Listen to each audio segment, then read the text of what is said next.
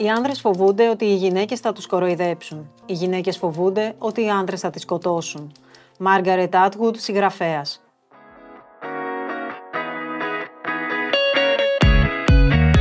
Η πρόσφατη δολοφονία της 27χρονης Αναστάζια από την Πολωνία στην ΚΟ ήρθε να προσθεθεί στη μακρά λίστα εγκλημάτων σε βάρος γυναικών. Γυναικών που πέφτουν θύματα μιας πατριαρχικής κοινωνίας που θυματοποιούνται επειδή είναι εμφανίσιμες, ανεξάρτητες ή επειδή κάποιοι θεώρησαν ότι τους προκάλεσαν. Και δεν είναι μόνο τα ιδεχθή εγκλήματα, αλλά και η επαναλαμβανόμενη καθημερινή βία με όποια μορφή αυτή μπορεί να εκλάβει.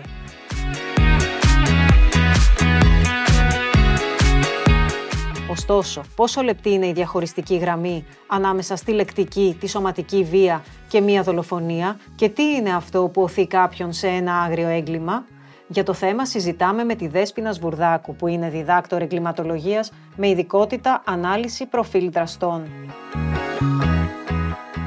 Κυρία Σβουρδάκου, καλώς ήρθατε. Σας ευχαριστώ πολύ για την πρόσκληση. Πριν από λίγες ημέρες είχαμε τη δολοφονία της 27χρονη Αναστάζια από την Πολωνία στην ΚΟ.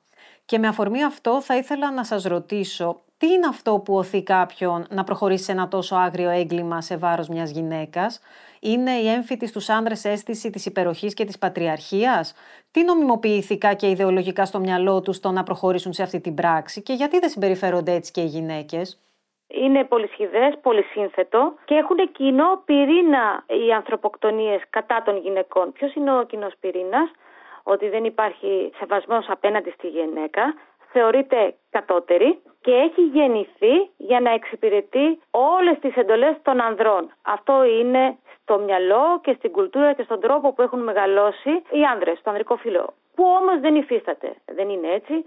Όλοι είμαστε ίσοι απέναντι στον νόμο και οι άνδρες και οι γυναίκες και ο άνδρας σέβεται τη γυναίκα όπως και η γυναίκα τον άνδρα και ό,τι έχει να κάνει με βίαιες συμπεριφορές είναι ποινικά κολάσιμο. Όμως αυτό δεν σημαίνει ότι αλλάζει το αποτέλεσμα. Η απώλεια μιας ανθρώπινης ζωής, η απώλεια μιας γυναίκας. Μια γυναίκα ακόμη, δυστυχώς, είμαστε στη σύγχρονη ελληνική κοινωνία και βλέπουμε η γυναίκα να κακοποιείται, να μειώνεται, να της ασκείται σωματική βία και αρκετές φορές να χάνει και τη ζωή της, όχι μόνο με δύο τρόπο, και με τρόπο που δεν συνάδει σε άνθρωπο. Γίνονταν πάντα γυναικοκτονίες ή δολοφονίες γυναικών, αλλά δεν κυκλοφορούσαν τα νέα ή πράγματι έχουν αυξηθεί με τα χρόνια; Και πού οφείλεται αυτό; Είχαμε θύματα γυναίκες, αλλά αρκετές φορές δεν έβγαιναν στην επιφάνεια. Τώρα με τα μέσα μαζικής ενημέρωσης βγαίνει πιο μπροστά αυτή η βία. Η γυναίκα αντιδρά, μιλάει, διεκδικεί το δίκιο της και αυτό φαίνεται σε όλο το κοινωνικό σύνολο μέσα από την τηλεόραση, από το ίντερνετ, από το τηλέφωνο. Έχουμε πολλά περιστατικά, ειδικά μετά το κοροναϊό. Χάνει η γυναίκα τη ζωή της και σε αρκετές περιπτώσεις έχουμε βιασμό με ανθρωποκτονία. Γιατί ο άνδρας δεν σέβεται τη γυναίκα, τη θεωρεί κτήμα του, αντικείμενό του και θέλει να αποδείξει με κάθε τρόπο ότι είναι ο κυρίαρχος, ότι την εξουσιάζει. Υπάρχουν ωστόσο κάποιοι συγκεκριμένοι λόγοι που όλο ένα και συχνότερα ακούμε για τέτοια περιστατικά; Υπάρχουν πολύ διαφορετικοί παράγοντες.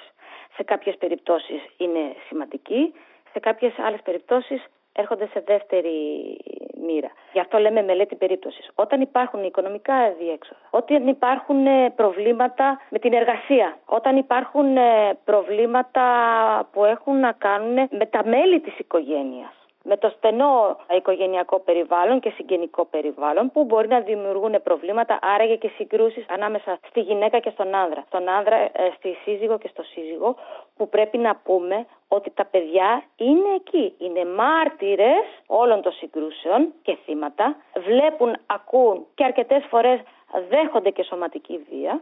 Αυτό πρέπει να το πούμε. Και γι' αυτό παιδιά που έχουν υποστεί ενδοοικογενειακή βία, μεγαλώνοντας αναπαράγουν αυτή τη βία και από θύματα μετατρέπονται σε θύτες. Και βλέπουμε παιδιά επιθετικά, τα οποία βγάζουν αυτόν τον τρόπο ζωής εντός εισαγωγικών στο σχολείο, στο φροντιστήριο, στην παιδική χαρά και γι' αυτό μιλάμε για σχολικό εκφοβισμό, για bullying και κατ' επέκταση για παραβατικότητα ανηλίκων γιατί όλα αυτά είναι κρίκη της ίδιας αλυσίδας που έχουν πυρήνα τη βία, η οποία ξεκινάει βία κατά της γυναίκας. Είτε είναι μέσα στο σπίτι, είτε είναι μέσα στην οικογένεια, είτε είναι μέσα σε ένα γάμο, είτε είναι η φίλη, είτε είναι η σύντροφος, είτε είναι για ασήμαντη αφορμή. Σε πολλές περιπτώσεις έχουμε δει κοπέλες που περπατάνε στο δρόμο και βιάζονται, τους αφαιρούν αντικείμενα, ληστεύονται ή και τα δύο μαζί, γιατί έτυχε η κοπέλα να περνάει από ένα συγκεκριμένο σημείο, ειδικά τις νυχτερινές ώρες, ο χώρος και ο χρόνος τις περισσότερες φορές είναι υπέρ των δραστών, θυμαντοποιούνται γιατί πέρασαν από ένα δρόμο, νυχτερινή ώρα, γιατί γίναγαν από διασκέδαση, γιατί ήταν όμορφα ντυμένες, γιατί είναι εμφανίσιμες και αυτό προκαλεί το δράστη, τον άνδρα ή τους άνδρες. Το θεωρούν δεδομένο ότι μια γυναίκα που κυκλοφορεί τέτοια ώρα μόνη της ή με παρέα ή είναι εμφανίσιμη ή φοράει κάτι διαφορετικό, προκαλεί, άρα θεωρείται δεδομένο, θα υποστεί αυτά που θέλουν οι ισχυροί η κυρίαρχη. Μιας και αναφερθήκατε στη λεκτική βία, τη σωματική. Πόσο λεπτή είναι η διαχωριστική γραμμή ανάμεσα στη λεκτική, τη σωματική και εν τέλει μια δολοφονία; Δεν υπάρχει απόλυτη απάντηση γιατί όλοι τσακωνόμαστε. Όλοι λέμε, όλοι αντιδράμε, όλοι θα πούμε κάτι θα αντιδράσει η άλλη πλευρά και υπάρχει αυτό που λέμε ο τσακωμός. Ανάμεσα στο ζευγάρι, στους φίλους, στην παρέα, αυτό γίνεται. Είναι όμως ξεχωριστό από το να γίνεται συνέχεια και συνέχεια. Να λέω, να υποτιμώ, να λέω στον άλλον ότι είναι κατώτερος, ειδικά ο άνδρας απέναντι στη γυναίκα. Ότι δεν αξίζει τίποτα, ότι ο άνδρας είναι ο ισχυρός και ό,τι και να κάνει αυτή, ειδικά αν έχει και δουλειά και δουλεύει και προσπαθεί ε, να βγάλει χρήματα, εκεί πια βλέπεις μια συνεχόμενη επίθεση, λεκτική και ψυχολογική, σου κάνει ψυχολογικό πόλεμο η άλλη ισχυρή πλευρά ξανά και ξανά και ξανά. Είναι η επαναλαμβανόμενη βία, η οποία αρκετές φορές καταλήγει σε σωματική βία, σε σωματικές βλάβες, γιατί ο άνδρας έχει μάθει και το θεωρεί και φυσιολογικό να σηκώνει το χέρι στη γυναίκα και η γυναίκα από την άλλη πλευρά το βρίσκει φυσιολογικό εντός αγωγικών ε, στις υποχρεώσεις της ότι εντάξει δεν πειράζει μία φορά έγινε ή είναι άντρας μου, τον αγαπάω. Αυτά υπάρχουν σαν κομμάτια του παζλ της κακοποίησης γυναικών.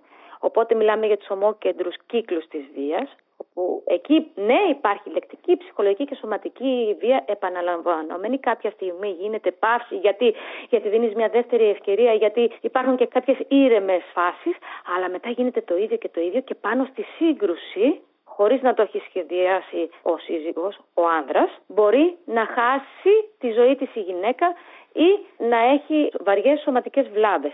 Υπάρχει ένα μοτίβο, μια συμπεριφορά που βλέπουμε να επαναλαμβάνεται. Η γυναίκα, η ανεξάρτητη, η σύγχρονη, η όμορφη, κάποιες φορές γίνεται στόχος ανδρών οι οποίοι θεωρούν ότι θα γίνει αυτό που λέω εγώ γιατί είμαι άνδρας. Ειδικά σε μια κυρία, σε μια κοπέλα που είναι εμφανίσιμη. Που βγαίνει έξω, που θέλει να διασκεδάσει, που δουλεύει, ε, που είναι κοινωνική, που έχει φίλους. Αυτό για κάποιους άνδρες είναι καλή στιγμή για να τους ε, επιβάλλουν τα ανάρμοστα σχέδιά τους. Και το βλέπουμε και σε αρκετές περιπτώσεις ε, νεαρών γυναικών που θυματοποιήθηκαν. Πόσες φορές έχουμε ακούσει και τη φράση Μα ήταν προκλητικά ντυμένη. Βέβαια, ήθελε και το έπαθε.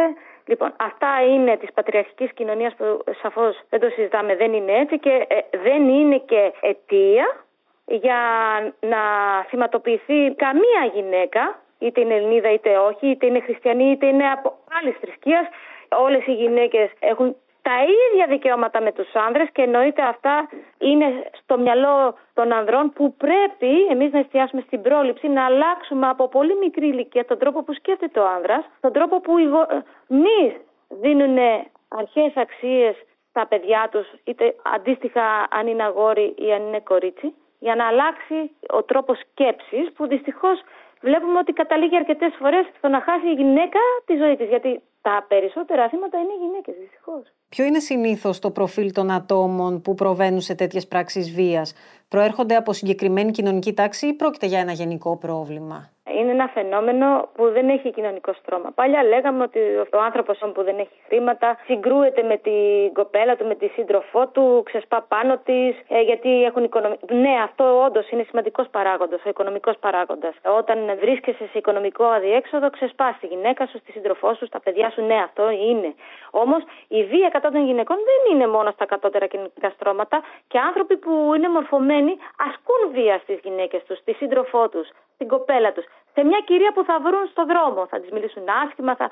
γιατί είναι θέμα πώς έχεις μεγαλώσει. Βλέπουμε λοιπόν ότι η βία αυτή είναι σε όλα τα κοινωνικά στρώματα και θα σας πω και κάτι, ότι οι κυρίες που είναι μορφωμένες δεν μιλάνε καθόλου, γιατί είναι το στίγμα, είναι η ταμπέλα της γειτονιάς, του συνόλου που δεν το θέλουν και να ξέρετε ότι η γυναίκα φοβάται και δεν θέλει να καταγγείλει γιατί ντρέπεται τους γύρω της. Καταλαβαίνει ότι θα τη σχολιάσουν, θα είναι δακτυλοδεικτούμενοι και ότι αυτή φταίει γιατί έτσι είναι δυστυχώς η πετριαρχική κοινωνία. Πόσο συχνό είναι να εμφανίζεται κάποιος ως σύντροφος, αλλά να είναι ουσιαστικά ο συνένοχος σε ένα έγκλημα, καθώς μπορεί να οθεί με τη χρήση αλκοόλ, ε, ναρκωτικών κτλ. τη σύντροφό του σε πράξεις χωρίς συνένεση, τη λεγόμενη σιωπή της ταχτοπούτας. Οι γυναίκες έχουν την αγάπη προς τον άνδρα, προς τον σύντροφο και αυτό κάποιες φορές το εκμεταλλεύεται ο άνδρας. Με τη χρήση ναρκωτικών ουσιών, όπου εκεί βλέπουμε ότι η νεαρή κοπέλα δυστυχώς βρίσκεται εγκλωβισμένη και επειδή αγαπάει και είναι πολύ ερωτευμένη με τον άνδρα, όχι μόνο δεν αντιδρά, δεν αντιστέκεται, κάνει ό,τι της πει χωρίς να αντιδρά. Με αποτέλεσμα να έχουμε σε αρκετές περιπτώσεις την εκμετάλλευση γυναικών από άντρες, όπου εκεί βλέπουμε οικονομική εκμετάλλευση, εκμετάλλευση λόγω χρήση ουσιών και μιλάμε για τράφικινγκ γυναικών και το έχουμε ονομάσει έτσι. Αυτό είναι διαφορετικό που πάλι όπως σας είπα και στην αρχή έχει τον ίδιο πυρήνα την εκμετάλλευση των γυναικών και φυσικά εδώ μιλάμε και για βία και για έναν φαύλο κύκλο στον οποίο η γυναίκα δεν μιλάει. Είναι δύσκολο να ξεφύγει και σε αρκετές περιπτώσεις έχουμε ιδεχθή εγκλήματα, αλλά πάντοτε η γυναίκα, η νεαρή και όχι μόνο, και κορίτσια ανήλικα Πρέπει να το δούμε και αυτό. Ανήλικα κορίτσια θυματοποιούνται. Ε, γιατί στην ηλικία 13, 14, 15 χρόνων γνωρίζουν έναν, ένα γόρι που το ερωτεύονται και εκεί σε κάποιες περιπτώσεις γίνεται η εκμετάλλευση και ειδικά μέσα από τη χρήση ναρκωτικών ουσιών όπου τα παιδιά βλέπουμε ότι μπλέκουν, εμείς δεν έχουμε καταλάβει τίποτα ως γονείς, ως δάσκαλοι και ως συγγενείς και κάποια στιγμή πέφτουμε όλοι από τα σύννεφα. Ναι, αλλά για να καταλάβω κάτι πρέπει να το δω, να υπάρξει διάλογος, ενημέρωση. Θα μου πεις πώς θα γίνει η ενημέρωση. Αφού αλλάζουν, αλλάζει η κοινωνία και έχει σκληρίνει, πρέπει και εμείς να εστιάσουμε ήρεμα, διακριτικά, χωρίς να κινδυνολογούμε και με σεβασμό απέναντι σε όλους, αλλά πρέπει να τα δίνουμε αυτά τα στοιχεία, τα ποιοτικά, για ενημέρωση, έτσι ώστε οι γονείς και τα ίδια τα παιδιά, και ειδικά τα κορίτσια, να γνωρίζουν ότι αυτός που είναι απέναντί μου ή αυτή που είναι απέναντί μου μπορεί να μην δεν είναι φίλοι μου, μπορεί να μην δεν με αγαπάνε και να θέλουν να μου κάνουν κακό και να με εγκλωβίσουν σε μια κατάσταση αρρωστημένη. Δηλαδή τα ίδια τα κορίτσια και τα αγόρια να γνωρίζουν ότι όλοι δεν είναι καλοί και ότι κάποιος που μπορεί να μου πει έλα μαζί μου ή πάμε εδώ, ένα άτομο ή αρκετά άτομα, τελικά αυτό να έχει άσχημη κατάληξη. Τι πιστεύετε ότι πρέπει να κάνει η πολιτεία αλλά και η κοινωνία για να περιοριστούν τέτοια εγκλήματα σε βάρος γυναικών; Ξέρετε, είναι μια σκληρή δουλειά που θέλει χρόνο, θέλει να σηκωθούμε από τις καρέκλες μας, να μιλήσουμε στους πολίτες, να ακούσουμε τις απορίες τους, τις αντιδράσεις τους και μάλιστα μπορεί να πάμε και κάπου και να έχουμε και αντίδραση άσχημη γιατί δεν μπορεί να αλλάξεις εύκολα καταστάσεις από τη μία στιγμή στην άλλη. Θέλει δουλειά πολύ, θέλει υπομονή, επιμονή και θέλει συνεργασία της πολιτείας με την κοινωνία αλλά διακριτικά και με σεβασμό έτσι ώστε να μην τρέπονται τα θύματα, να μην τρέπονται οι γυναίκες, να μην φοβούνται να καταγγείλουν, να μην ε, φοβάται και η ίδια της οικογένεια και να μην ε, λέμε το εξής, πω, πω θα πάω να μπλέξω, άστο, όχι. Πρέπει να βλέπουμε τα πράγματα όπως είναι, να καταγγέλουμε, να είμαστε εκεί, να συνεργαζόμαστε για να μειωθούν αυτά τα περιστατικά. Αλλιώς, αν τα αφήνουμε και δεν δίνουμε σημασία και λέμε τώρα, άσε πού να πάω να μπλέξω, αυτό που είναι σήμερα στην τηλεόραση, αύριο μπορεί να είναι διπλανή πόρτα ή στη δική μας πόρτα. Αυτό πρέπει να δώσουμε στον κόσμο να καταλάβει ότι η βία δεν είναι για τους άλλους και ότι ποτέ δεν θα συμβεί σε εμάς και στο σπίτι μας και στο παιδί μας. Δεν ξέρεις πώς θα έρθει έτσι η συγκεκριμένη περίπτωση και δυστυχώς μπορεί να είναι άλλο ένα έγκλημα ή άλλη μια θυματοποίηση γυναίκας. Κυρίας Βουρδάκου, σας ευχαριστούμε πάρα πολύ για τη συζήτηση. Και εύχομαι και ελπίζω να γίνει αυτός ο αγώνας για τα δικαιώματα των γυναικών να είναι ανεξάρτητες στο να χαίρονται τη ζωή όπως θέλουν και επιθυμούν οι ίδιες πάντοτε με σεβασμό και πάντοτε πρέπει να θυμόμαστε το εξής. Όλοι σεβόμαστε τους νόμους. Όλοι. Το ευχόμαστε όλοι. Να είστε καλά.